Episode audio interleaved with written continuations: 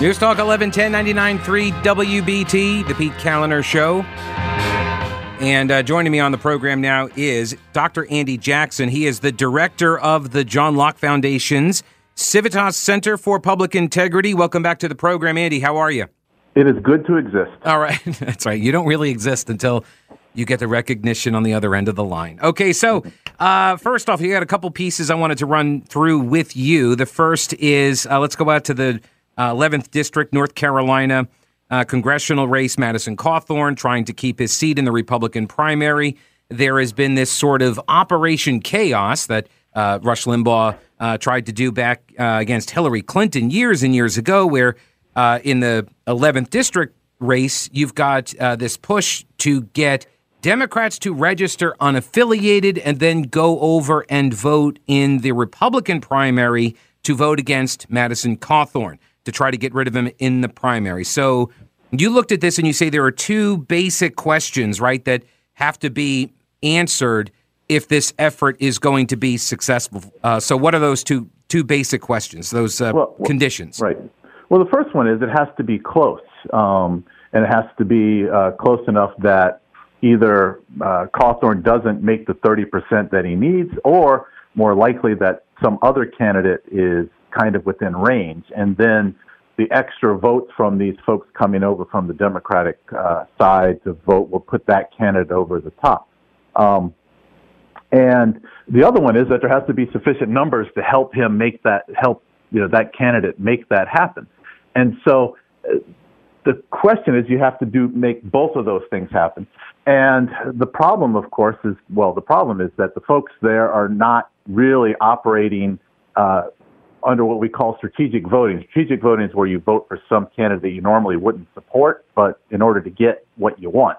Um, and so what they've done is they said, well, we're going to uh, cross over and we're going to vote against Madison Cawthorn, but so far they have refused to vote for the candidate that looks to be the most likely to defeat him, which is Chuck Edwards, uh, a state legislator uh, that is running against him. Instead, they're voting for uh, somebody, uh, Wendy Nevarez, who is mired in the single digits.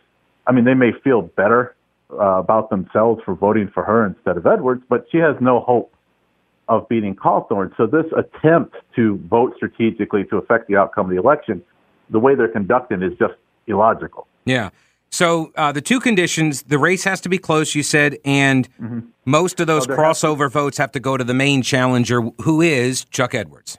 Chuck Edwards. I mean, by all measures, you know, by support, by polling data, uh, it's Chuck Edwards, and they're just not. Uh, they, well, they just don't like Chuck Edwards, um, and they're kind of defeating the purpose of crossing over in the first place. They, if I mean, if they're going to do it this way, they might as well have stayed home, voted in the Democratic primary for somebody that they actually like and other races in the Democratic primary that they would have been able to vote in as well, um, right. rather than going over and and you know voting in Republican primaries where you may not like any of the candidates and maybe leave them all blank. Um, so the first condition was, is it close? So is it close? If you had asked me this even a month ago, I'd have said no, but it's looking closer and closer. Uh, Cawthorn had gotten down into the upper 30s, and that was the last poll that I had seen, um, and that was several weeks ago. So the trajectory is him getting down, you know, close into the low 30s. So, uh, and if and Edwards was in the low 20s, if he moves up, he's basically within striking distance. If those trends that we saw earlier uh, are continuing, you know, maybe two, three percent between them. And once again, if and I did a little back of the envelope calculation. I think we're looking at maybe two, maybe 3,000 people that had crossed over from the Democratic Party uh, that can vote in the Republican primary. I don't know if all of them will do that. Um, but if they do, that could be the difference. That you're looking right there at about three or four percent of the expected turnout, but they're just apparently not going to do it. So if they're not voting for Edwards, they're voting for Nevarez, who you say in your piece at the John Locke Foundation's website, johnlocke.org, you say that Nevarez is a moderate who may be what progressives think is a good Republican. If you are a progressive voter in the Republican pri- uh, primary, Nevarez would likely be your sincere vote. The problem is casting a sincere vote defeats the purpose of voting out Cawthorn. But what about depriving Cawthorn of the 30% uh, does this have any impact if people are coming in and voting for Nevarez? Does that then reduce his his percentages of the total vote and force a runoff that way? It can. Um, that's possible, but it's a much less efficient way of doing it. And mm. I haven't done the full calculation, but um, uh, I would just off the top of my head, you're looking at you would need about three or four more votes uh, per voter to kind of get the pool higher so that Cawthorn doesn't break that 30%. A much more efficient way would be to vote for the candidate that's closest to beating him. Yeah. Yeah, rather than yeah, to take that 3% as you said and and pile it into Chuck Edwards. Uh, but like you said, they don't they don't like Chuck Edwards, and everybody knows also that whoever comes out of this primary on the Republican side is probably going to win the general. So, right. and, and certainly the Democrats believe that that are crossing over. Otherwise, they wouldn't have crossed over. Right. Exactly. Uh, real quick, let's look at uh, the the vote totals for uh, for the state. For the, uh, I thought this was pretty amazing. Your uh, colleague at uh, Carolina Journal, um, David Larson, he ran the numbers, I guess, and talked with you about these numbers. So we've got more than half a million votes in early voting. And do you know what the breakdowns look like for who's asked for a Democrat ballot and who has asked for a Republican ballot? Yeah, we have that. It's about 291,000 have asked for Democrat, uh, 285,000 have asked for Republican. It's really unusual for early voting to be that close. Uh, usually, Democrat ballot requests are much higher just because Democrats tend to come out for early voting. Republicans, generally speaking, like to stick with election day comparatively. And this is almost totally driven by the unaffiliated voters because they have uh, when they've been requesting their ballots, about 62% of those have asked for a Republican ballot. It's even bigger in the 11th, where about 70% of unaffiliated have asked for a Republican ballot. And so, how does that buck the prior trends? Well, the prior trend had been um, that Democrats would generally pull in, uh, maybe not quite two thirds, but they would be a much higher proportion um, a quick example uh, in 2018, uh, total ballot requests uh, for Democrats um, were about closer to 60%, and they certainly were a larger proportion of the electorate. Uh, and so that's what we're we're seeing kind of uh, all across this is that all over the state, with a few minor, with a few exceptions in districts where there are active Democratic congressional races, mm-hmm. that Republicans are, are ahead of where they were at this point in 18 or in 16. So the assumption being if they also turn out on election day, in addition to these early voting numbers that they're getting largely from unaffiliateds, then it's quite possible this is a very good, uh, a very good uh, primary, but also a very good November for them. Uh, potentially, because it shows interest in the election. Um, we, we, don't want to uh, read too much into this. There could be people that are just very interested in the election, and Democrats know that Cheri Beasley is going to win anyhow. That's the most interesting race statewide, and so they're just staying home, but they will come in November. But uh, certainly, if you would rather have more people voting in your primary than less people. Yeah. Dr. Andy Jackson, the director of the John Locke Foundation's Civitas Center for Public Integrity. Thanks so much, Andy. I appreciate it. We'll talk with you probably after the election, if that's all right. Oh, that'd be great. Thanks for having me. All right. Thank you. Appreciate it.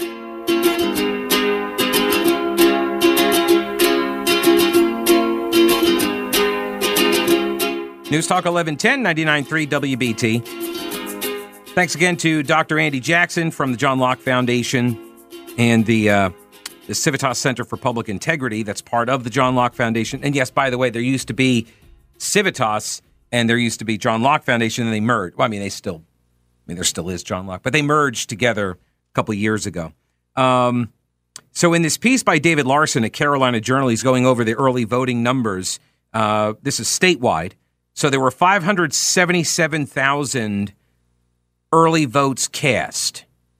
And of the 577,000, 50.3% of them were on the Democratic ballots, and 49.3 were Republican ballots. So 50.3 to 49.3. So one percentage point difference in the ballots cast. For comparison, if you go back to 2020, 68% of the early ballots requested were for the Democratic primary. So two thirds of the ballots back in 2020. Now it's 50%. That's an 18 point sort of erosion in the ballots cast for Democrats uh, between the two primaries. Now, as Andy Jackson pointed out, uh, you know, everyone kind of assumes that Cheri Beasley is going to be the uh, coronated winner of the Democratic primary. So maybe they feel like they don't have to go vote. And it's just not that interesting of a contest. Whereas on the Republican side, there is an interesting contest. And maybe that's the allure. Um, he says uh, it's an interesting race at the top of the ticket, and that drives the turnout. But either way, you've got way more Republicans participating in early voting in this primary than they have before. So what does that mean at the at the state level? Well, you've got your US Senate races and, and the like. But at the local level, right? You've got now people who are able to amass a following. I'm thinking, for example, Charlotte City Council uh, candidates that are running. You got the slate of the uh, four Republicans they could benefit from that increased turnout. And by the way, this is part of the strategy that uh, Republicans require in order to be successful at a state level. Is North or uh, Mecklenburg County has a huge number of Republican voters and Republican voting unaffiliated voters, and they need those voters to turn out. There's um, I have it in the stack of stuff here. It's somewhere memory serves. It's somewhere between hundred to two hundred thousand Republican voters that they need to turn out, even if they can't win a seat or multiple seats at city council, at county commission, but they need those votes for the statewide races. It's vital that Republicans are able to turn out local voters in Mecklenburg, even if you can't get Republicans uh, elected to the local races. And some of that is just the uh, the clustering of Democrats in the the urban core, and it's not just Charlotte; it's also Raleigh and Durham, Asheville, right? So they they, uh, they pack themselves into uh, the cities, but there are still a whole bunch of voters that need to turn out in order to help the statewide and the federal races. With a larger percentage of Republican registered voters still likely to vote on election day when compared with Democrat registered voters, the current numbers could signal a larger overall turnout in the 2022 primaries. So this also goes to, uh, all right, carve out the people that are going to vote, uh, like for example, against Madison Cawthorn. They're re- they're Democrats. They're registering unaffiliated to go vote against Cawthorn in that primary. All right, they're not going to vote for Republicans uh, in the general, right? But think of the unaffiliated voters who are asking for Republican ballots, and they are now voting for people in those races come general election time, if those people that the unaffiliateds voted for, if those folks uh, end up going to the general election, those unaffiliateds are going to see their names again on the ballot. And there does become this sort of uh, attraction, if you will, uh, between the voter and that candidate. They feel a little bit of, you know, vested interest. I got them into the general election, so I'm going to go ahead and vote for them again. I'm talking unaffiliated. It's not the Democrats who are leaning Democrats. Like, if you're going in and you're truly unaffiliated and you're like, give me the Republican ballot, I want to vote for uh, some of the more interesting races, and you see some of these people on the ballot, you vote for them, and then in November you see them again, you may be more inclined to give them support in November. We shall see.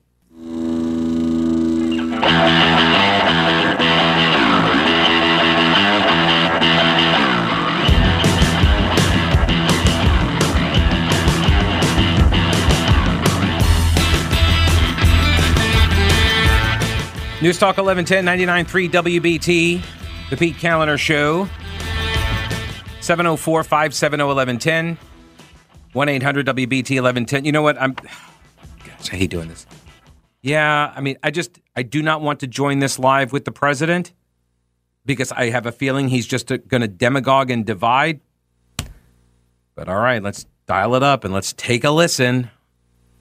What's the president saying in Buffalo? that we're all part of the divine. love thy neighbor as thyself. That's the America I know, that Jill knows. And most deserve the most, we, look, we're the most multiracial, most dynamic nation in the history of the world. Now's the time for the people of all races, from every background, to speak up as a majority in America and reject white supremacy. These who, actions who isn't rejecting we've seen in these hate-filled attacks represent the views of a hate-filled minority. We can't allow them to distort America, the real America. We can't allow them to destroy the soul of the nation. As President of the United States, I travel the world all the time.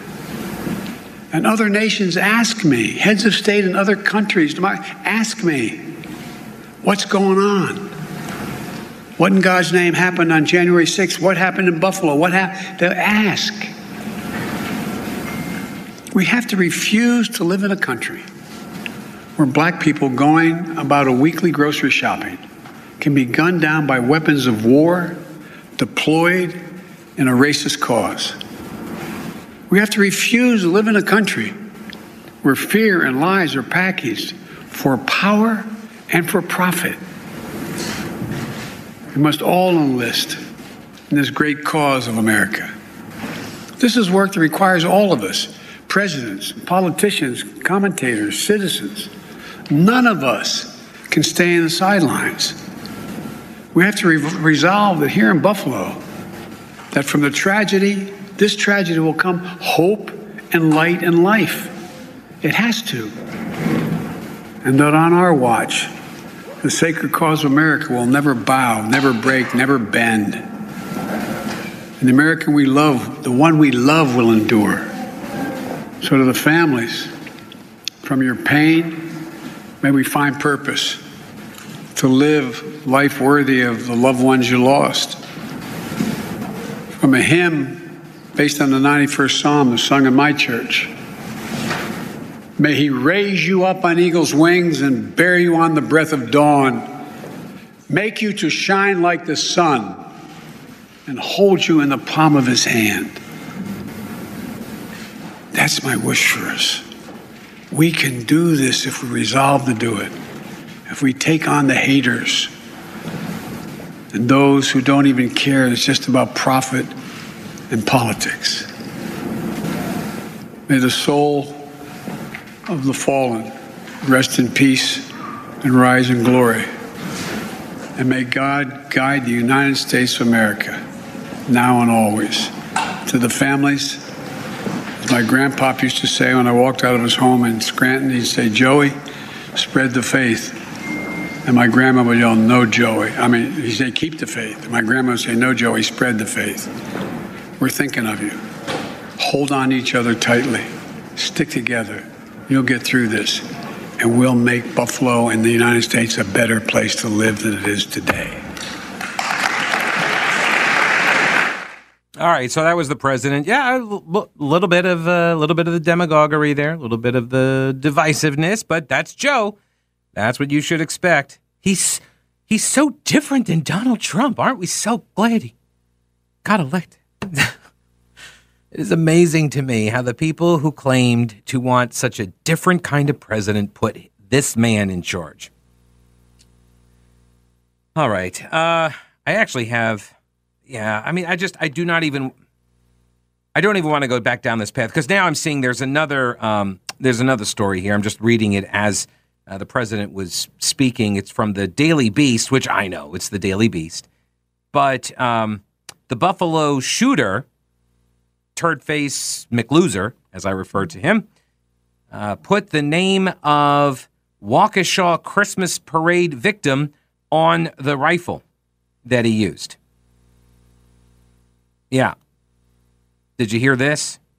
The rifle used in the Buffalo massacre was marked up with the name of the the names, I guess, of those killed in a deadly car attack on a Wisconsin parade an incident that has been dubiously seized on. There you go. There's the seizing. If you're not pouncing, you're seizing. Am I right, media?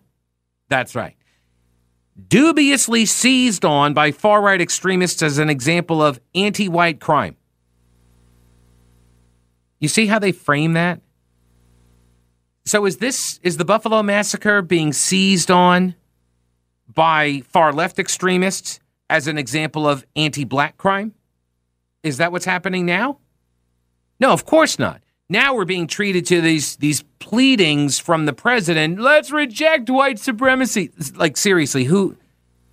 Uh, you want a show of hands? Like how big of a problem do you think white supremacy is? Like, is it like one percent of all white people? Is it ten percent of all white people? Hashtag not all white people. Is it fifty percent? How big is it? This car attack in Waukesha that is referenced, yeah, that was also a hate crime. That guy also drove down the street to try to kill white Christian people in Waukesha. So, what is there to seize upon? Just because far right white supremacists and all of their 16 followers, they uh, like they they seized on it too. That they used it as proof that black people are killing white people. So what? So that so it didn't happen.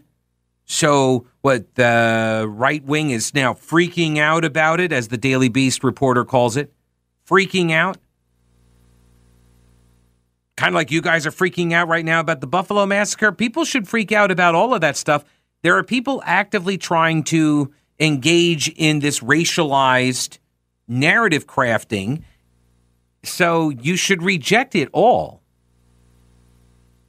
Um, one line was misspelled. Uh, one line was the misspelled name of Virginia Sorenson, a member of the Dancing Grannies parade troupe, who was killed in the city of Waukesha during the annual Christmas parade. A law enforcement source uh, tells Daily Beast uh, the line may be uh, the name of another parade victim as well.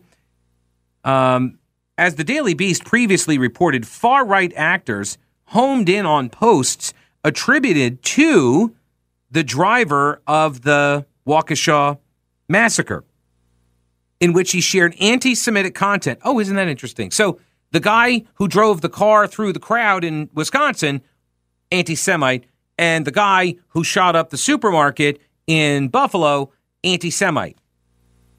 Interesting. I wonder if there's some sort of a connection there, guys. What do you think? Maybe? Could there? I don't know. It's too difficult to tell. It's a little bit murky.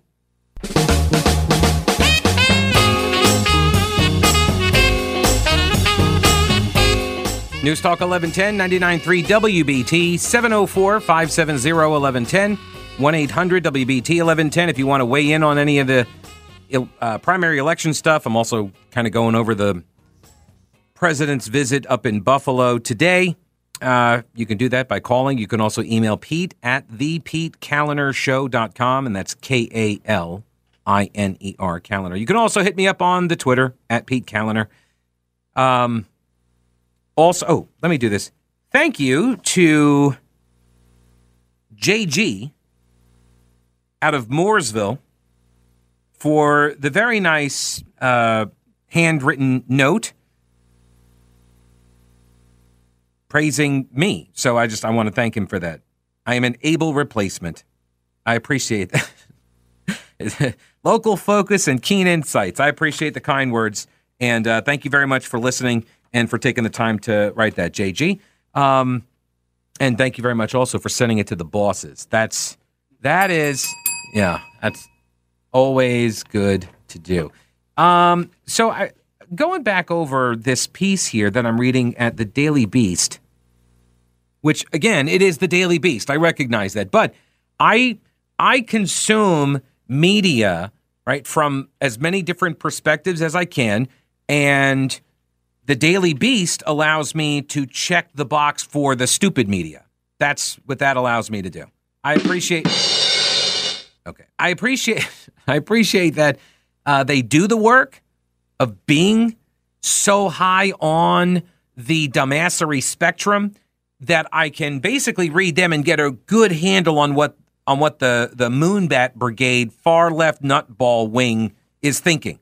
Okay, so uh, Daily Beast reporting that the guy who went in and shot up the Buffalo supermarket, who uh, targeted black people, and when you read like his 180 page uh, screed, it is clear he is insane, much like virtually everybody that does these types of mass attacks on innocent people, they're nuts, much like the guy in Waukesha was, the driver of the car.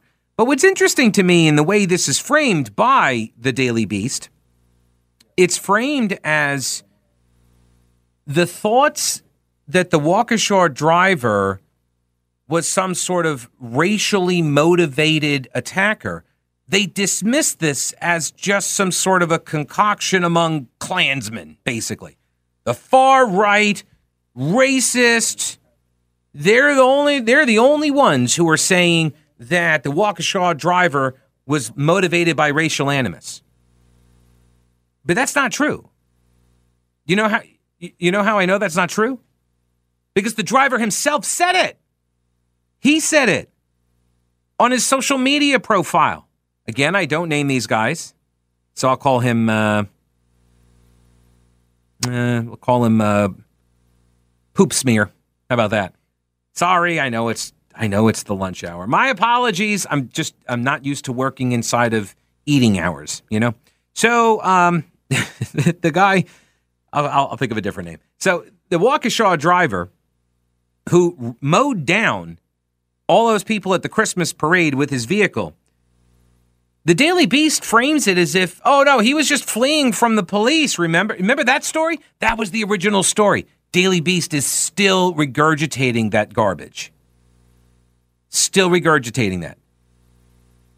They're like, oh yeah, he was trying to do as much damage as possible, zigging and zagging and aiming towards people, but we have no idea what possibly motivated him. Still to this day, this is a piece that was written today. But you go back to the New York Post from November 24th, and the New York Post, they found his social media profile. They include numerous posts attacking police officers, comparing them to the Klan, calling them violent street gangs, and calling for violence towards white people. Yep. Uh, he talked about knocking people out, walking down the street, you know, knocking people out, just knocking them out. Um, white people, of course. He shared disturbing anti Semitic memes, one of which appeared to align with beliefs of the black Hebrew Israelites. You remember those moonbats? Those nutballs? Those were the guys that were out there screaming at the school, Covington Catholic School, right? Wasn't that the yeah, Sandmann, Nicholas Sandmann was at the Washington Memorial, and uh, they got the he, the black Hebrew Israelites, and they're screaming and yelling, and they're antagonizing people and calling them white devils and all this. That yeah, those guys, they're crazy, and they're kind of violent. Just a heads up on that.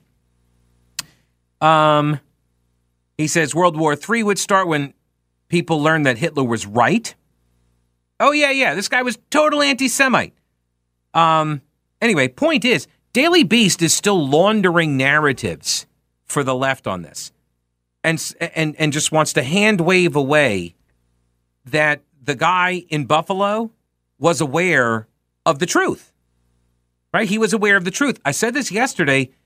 It's very similar to like, uh, it's very similar to kids who start dabbling in pot because they start smoking weed and they realize, oh, this isn't so bad. People told me don't do it. It's terrible. It's going to, you know, destroy my brain and all of this. And then they try it and they realize it didn't do those things. So then they start doubting everything that was told to them. This also happens, by the way, with people who never have their ideas challenged when, uh, with regard to their faith.